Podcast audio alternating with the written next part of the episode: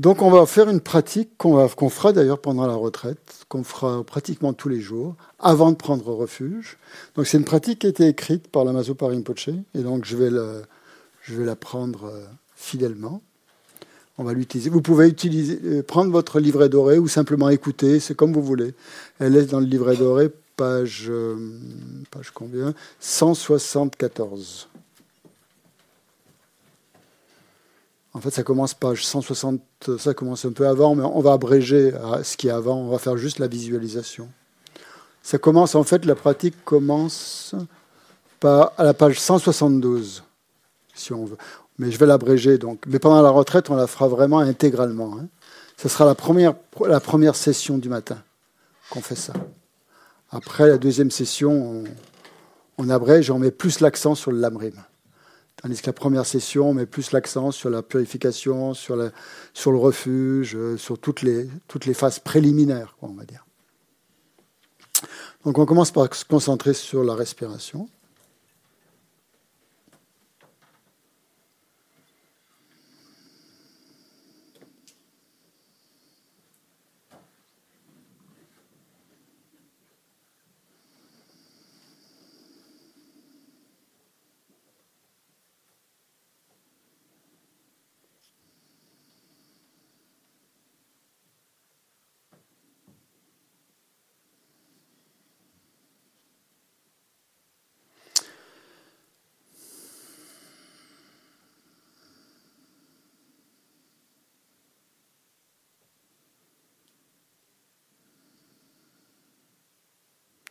on essaie au moins de maintenir son attention sur la respiration pendant au moins 10 cycles respiratoires. Donc on peut les compter si on veut pour, pour être sûr.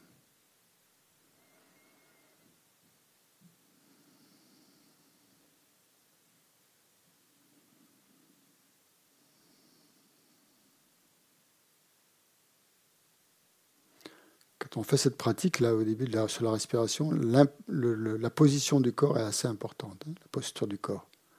Surtout donc de bien garder le dos droit et la tête légèrement inclinée. Les yeux mi-clos si on peut. La langue contre le palais, la main droite dans la main gauche, les pouces qui se touchent.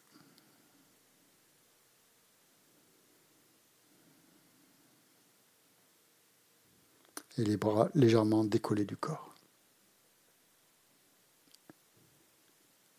Les épaules relâchées.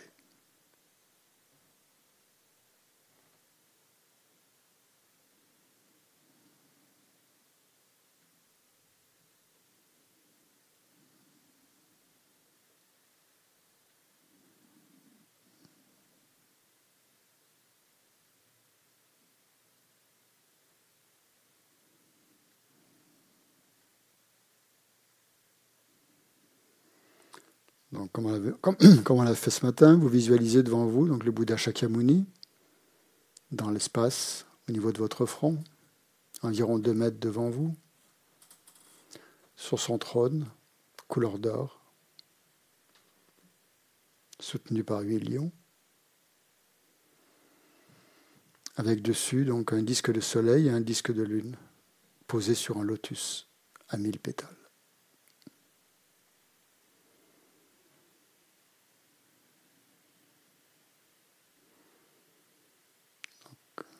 Vous visualisez le Bouddha Shakyamuni assis sur, le lotus, le soleil et la lune. Et pour donner plus de, de, sens à cette visualisation, vous pouvez penser que le lotus représente le renoncement, le soleil, le disque de soleil, la vue, la vacuité, et la lune, la compassion. Donc, qui sont ces trois réalisations.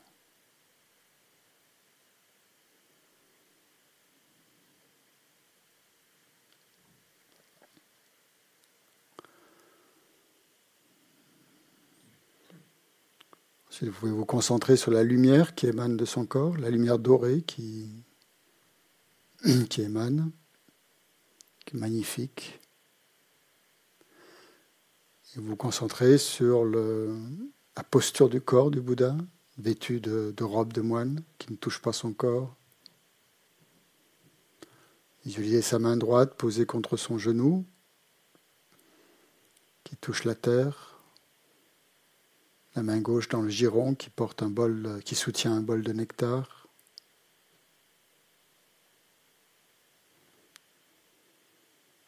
Son visage souriant, son regard très paisible, ses yeux mi-clos. vous pensez que son regard en témoigne de son absorption méditative, dans la vacuité, mais qu'en même temps il n'a pas les yeux fermés, donc il perçoit tous les phénomènes, comme on l'a vu ce matin, donc il perçoit les deux vérités en même temps.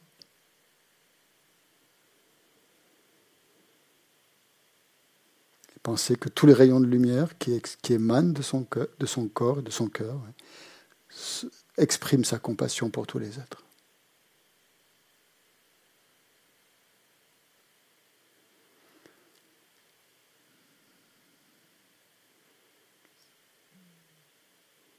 Vous pouvez visualiser, si vous voulez, sa protubérance crânienne, avec ses cheveux bleu-noir qui s'enroulent séparément par la droite.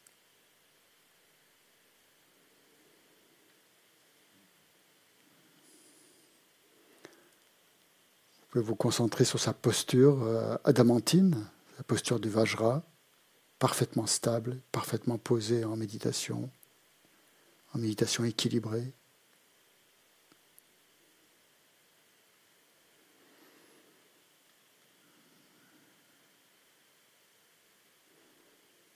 Pensez que le Bouddha Shakyamuni est le refuge. Votre refuge suprême, c'est votre maître spirituel, c'est aussi le Bouddha, c'est le Dharma, c'est le Sangha. Donc son corps, sa présence, représentent donc les trois objets de refuge.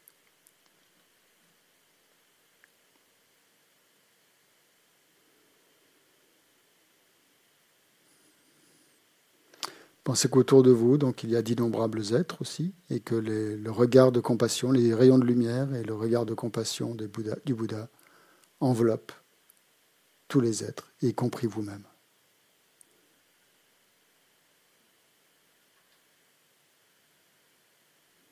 Donc ça, c'est la visualisation qu'on fait avant le refuge, avant de prendre refuge. Hein. C'est la première partie, on visualise dans l'espace en face de soi le Bouddha Shakyamuni, qui est le refuge suprême. On peut développer une espèce d'une communication avec le Bouddha, ressentir que le Bouddha est notre maître spirituel, notre guide. Si on a déjà pris refuge avec un maître spirituel, on visualise, on pense que le Bouddha est ce maître, notre maître, qui apparaît sous cette forme-là.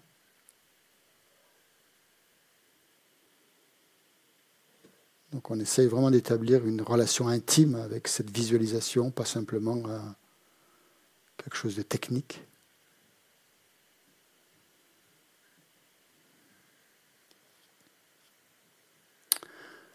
Maintenant, on va faire la méditation proprement dite sur le refuge. Une méditation qui va amener le refuge, qui va être la motivation pour prendre refuge. Donc ça, c'est plus analytique. Pensez que tout autour de vous donc se tiennent d'innombrables êtres. Les êtres des six classes, des six destinées, depuis les enfers jusqu'aux dieux. Que tous ces êtres sont sous forme humaine et qui s'étendent à perte de vue. Donc imaginez des, milliers, des millions de personnes qui sont là devant vous, tout autour de vous. Vous pouvez inclure aussi vos proches, notamment vos parents. Pensant par exemple à droite votre père, à gauche votre mère. Pensez qu'il y a aussi vos amis qui sont derrière vous, et vos ennemis aussi qui sont devant vous, en face de vous. Vous les voyez bien. Et à perte de vue, donc tous les êtres.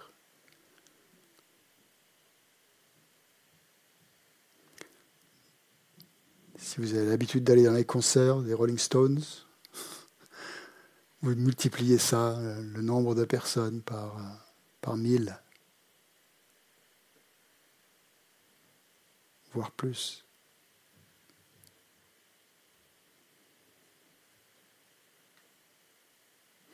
Et pensez que tous ces êtres sont complètement ivres de souffrance, qu'ils ressentent toutes les souffrances infinies, inimaginables du samsara, des six états d'existence. Et que sur leur visage, on peut lire leur détresse, leur espoir, leur crainte, et qu'ils cherchent désespérément un refuge, un refuge parfait, un refuge stable, qui pourra leur apporter du bonheur, de la joie, et éliminer leur souffrance.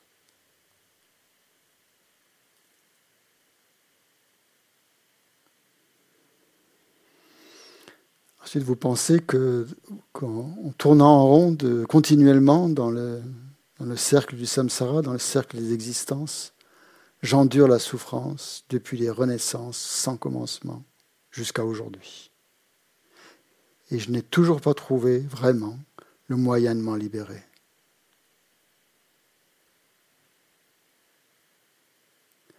Mais heureusement, cette fois-ci, j'ai obtenu un précieux corps humain.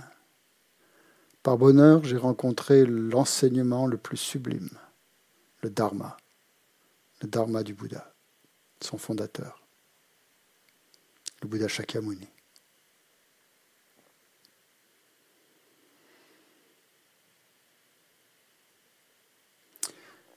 Malgré tout, il n'est pas du tout sûr que je ne mourrai pas aujourd'hui. Ma mort peut survenir aujourd'hui même, tout à l'heure, à l'instant.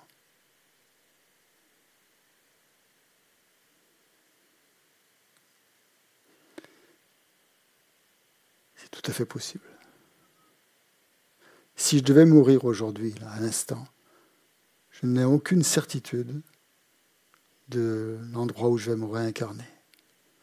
Je ne suis en aucune façon libre de choisir l'état d'existence dans lequel je vais me réincarner. Il est possible que je me retrouve précipité dans l'un des états d'existence inférieurs dans les enfers, dans les mondes des esprits avides, dans le règne animal. Et je dois bien réfléchir à ça, me demander si je serais capable d'endurer ces souffrances, ne serait-ce qu'une seule seconde. Donc là, on essaye de se plonger dans un état de souffrance terrible, que ce soit au niveau humain ou que ce soit au niveau non humain. Imaginez par exemple des, des êtres qui vivent sur un sol incandescent. Quand on, quand si par exemple on se brûle un tout petit peu ou qu'on touche une plaque électrique brûlante, un quart de seconde, on retire immédiatement notre main, parce qu'il y, y, a une douleur intense, une brûlure intense. Imaginez qu'on renaisse dans un monde où la brûlure est constante qu'on puisse rien y faire, qu'on puisse pas retirer euh, son corps de, euh, ce sol incandescent. Ou qu'on renaisse dans un monde tiraillé par la faim et la soif.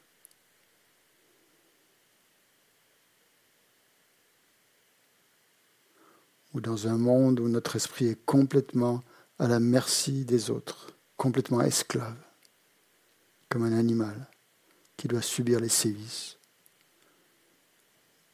de ses maîtres, par exemple. Un monde où on n'a aucune liberté.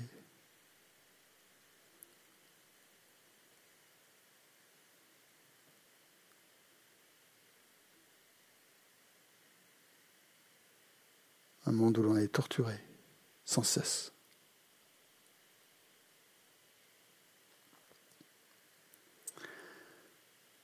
Est-ce que je serais capable d'endurer de telles souffrances? Si contre toute probabilité j'arrivais à obtenir le corps d'un dieu ou d'un humain,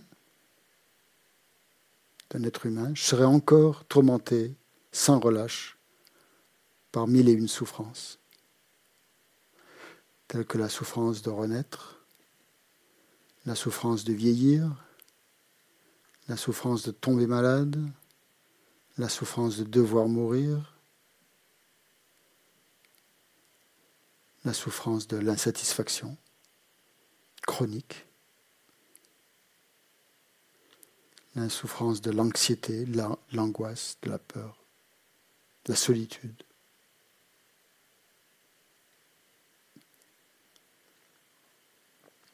La souffrance du sentiment d'échec, la souffrance des problèmes relationnels, et bien d'autres encore, toutes les souffrances du monde humain qu'on connaît bien.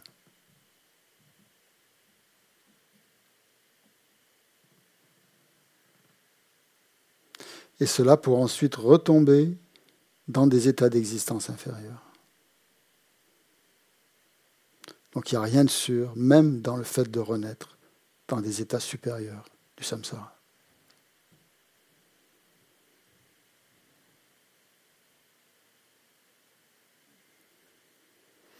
Et donc, en cette occasion unique où j'ai obtenu un corps humain parfait, qui est doté de liberté, qui est doté de richesse, de qualité, où je suis guidé par un maître spirituel qui connaît, qui est parfait, qui a toutes les capacités pour me guider, qui révèle la voie, et où j'ai assez de sagesse, de discernement pour faire la distinction entre ce qu'il faut pratiquer et ce qu'il faut abandonner entre les défauts du samsara et les qualités du nirvana, la libération.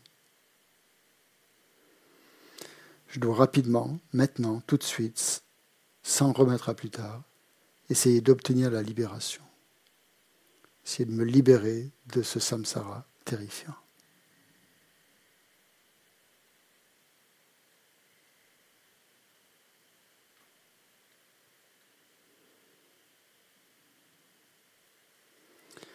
Mais pourtant, obtenir la libération du samsara, pour moi seul, est loin d'être suffisant. Il ne s'agit pas là du sens de ma vie. Puisque d'innombrables êtres, peuplant l'espace infini, errent dans les états d'existence du samsara. Tous ces êtres ont été mes pères et mères dans des vies antérieures. C'est pourquoi je dois les libérer, les amener au bonheur incomparable de l'éveil.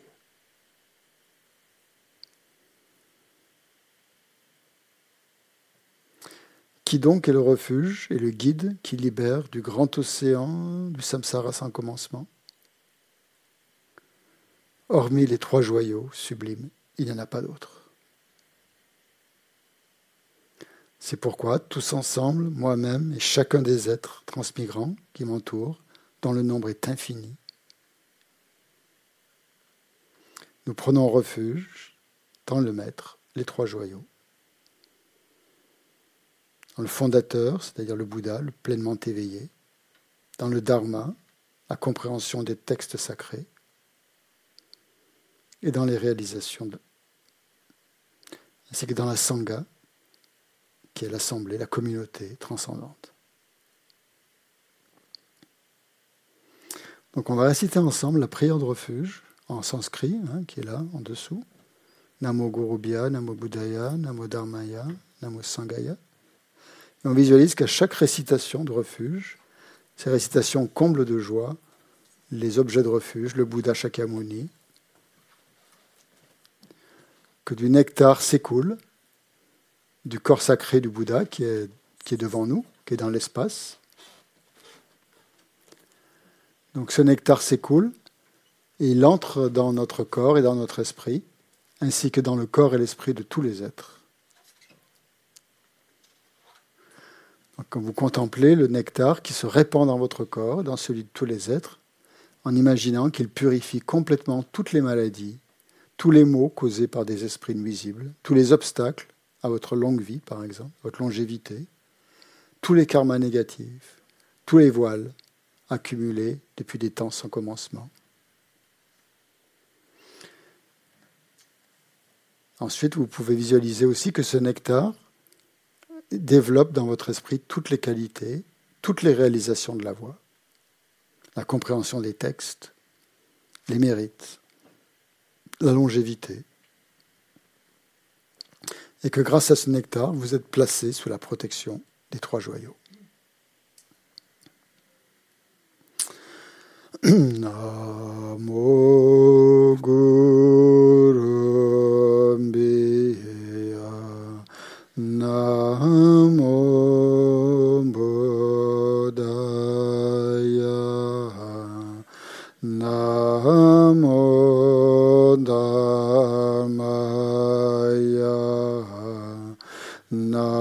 Namo Sanghaya Namo Guru Miya Namo Buddhaya Namo Dhamma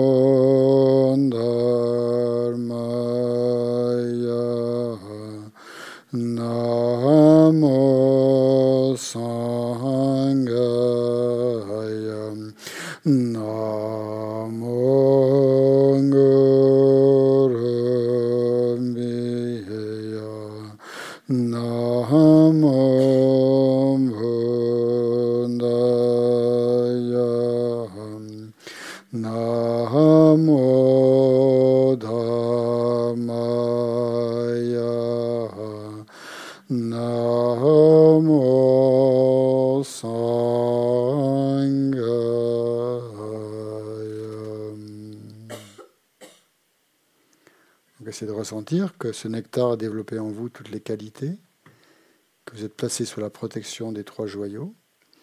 Et visualisez qu'à ce moment-là, le Bouddha vient se placer au-dessus de votre tête, au sommet de votre tête, faisant face dans la même direction que vous. qu'il n'est plus en face de vous, il est sur votre tête, faisant face à la même direction que vous. Que le, le Bouddha fond en lumière, en lumière dorée, comme une boule de lumière qui descend, qui pénètre en vous par votre euh, couronne crânienne, qui descend en canal central, qui est là, comme le long de la colonne vertébrale, si vous voulez, et qui vient se placer dans le chakra de votre cœur, où il y a un lotus à huit pétales, quatre directions principales, quatre directions intermédiaires,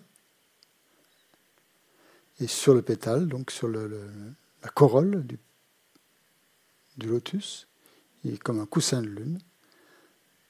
Et le Bouddha vient donc euh, siéger ou s'asseoir dans cette, euh, sur ce lotus.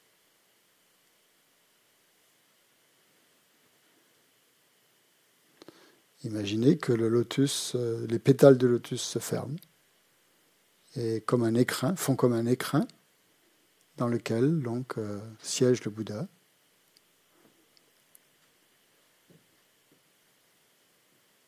Et qui est tout le temps avec vous dans toutes les circonstances de votre vie. Ne vous quitte jamais. Aussi, vous pouvez visualiser que le Bouddha fond, quand il fond en lumière, cette lumière descend dans votre cœur et que son esprit s'unit complètement à votre esprit. C'est bien qu'il n'y a pas de différence entre l'esprit d'un Bouddha et votre esprit. Ils ont exactement la même nature. Une nature claire et lumineuse. Une nature de complète connaissance, de sagesse et de compassion. Vous ressentez que votre nature de Bouddha, en fait, ne fait qu'un avec le Bouddha lui-même. Donc ça éveille en vous toutes les qualités de la bouddhéité qu'on a vues, la sagesse, la compassion et les pouvoirs. Pouvoir d'aider les autres.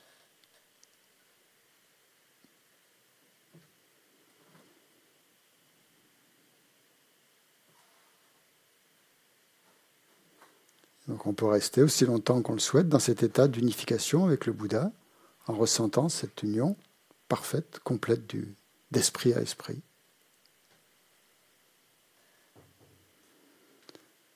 Et là, on peut.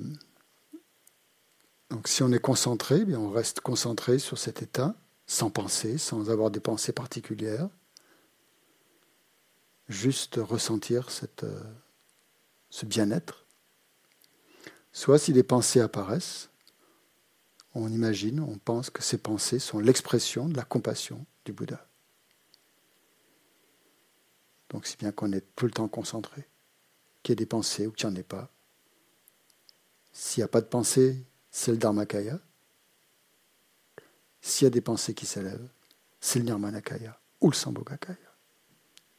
C'est-à-dire les corps formels du Bouddha qui vont faire le bien de tous les êtres dans toutes les directions.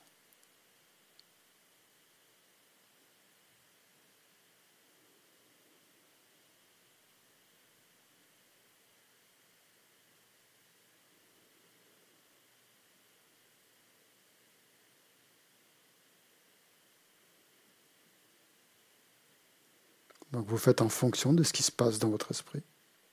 Soit vous vous concentrez sur le Dharmakaya, soit vous vous concentrez sur les corps formels. Tout en ressentant que vous êtes Bouddha.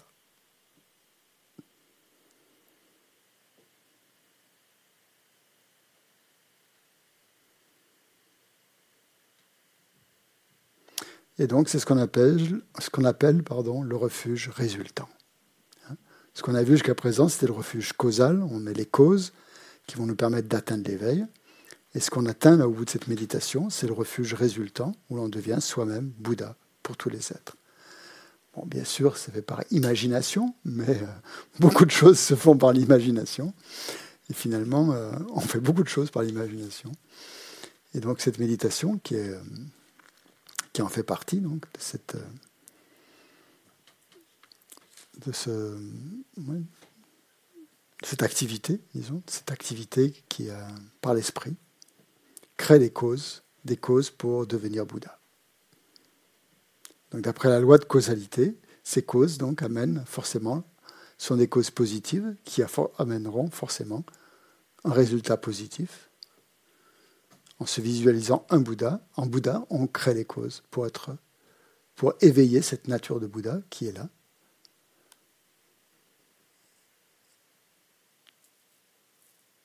Donc on, pratique finalement le résultat au moment du chemin euh, et on unit en fait la base, le chemin et le fruit. Donc voilà comment pratiquer à, l'aide du refuge. Hein. Voilà à quoi nous amène le refuge. C'est une belle pratique, Non?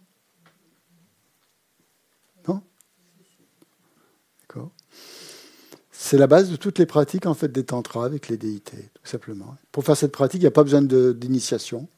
Les autres déités, il faut des initiations. On ne peut pas les pratiquer comme ça sans initiation, en général.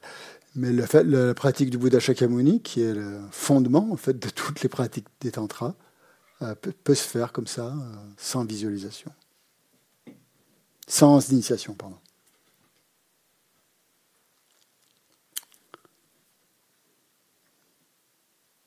Qu'il y a des questions par rapport à cette euh, pratique que vous voudrez... Donc voilà, voilà comment, euh, voilà la technique, si vous voulez, hein, comment euh, générer les phases principales, donc pour pour arriver à, ressentir un peu le refuge. Hein. On part du refuge causal et on aboutit au refuge résultant. Tu prends, oui, si tu prends le micro, tu as le droit de parler. Est-ce que parmi les différentes sortes euh, d'êtres qui souffrent, les esprits avides, etc., est-ce qu'il y a une, euh, une échelle euh, Une gradation C'est ça. Ouais, c'est des, c'est des plus intenses souffrances jusqu'aux plus légères. Et laquelle est la première? Les esprits les, les, les, enfers chauds, les enfers brûlants. C'est-à-dire qu'on ne considère pas que les souffrances, on considère que les souffrances physiques restent plus fortes que mentales? Ah bah là, c'est que des, c'est, complètement lié les souffrances physiques et mentales. Dans le monde des enfers, c'est, la souffrance est tellement intense au niveau physique et mental que c'est complètement lié.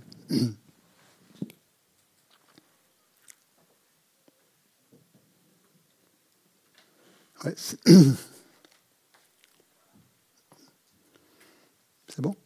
On continue? Ah On va faire une petite pause peut-être. Euh, ça permettra de... Oui, s'il n'y a pas d'autres questions. Vous êtes tous Bouddha, vous n'avez plus de questions. C'est moi qui vais vous poser des questions alors.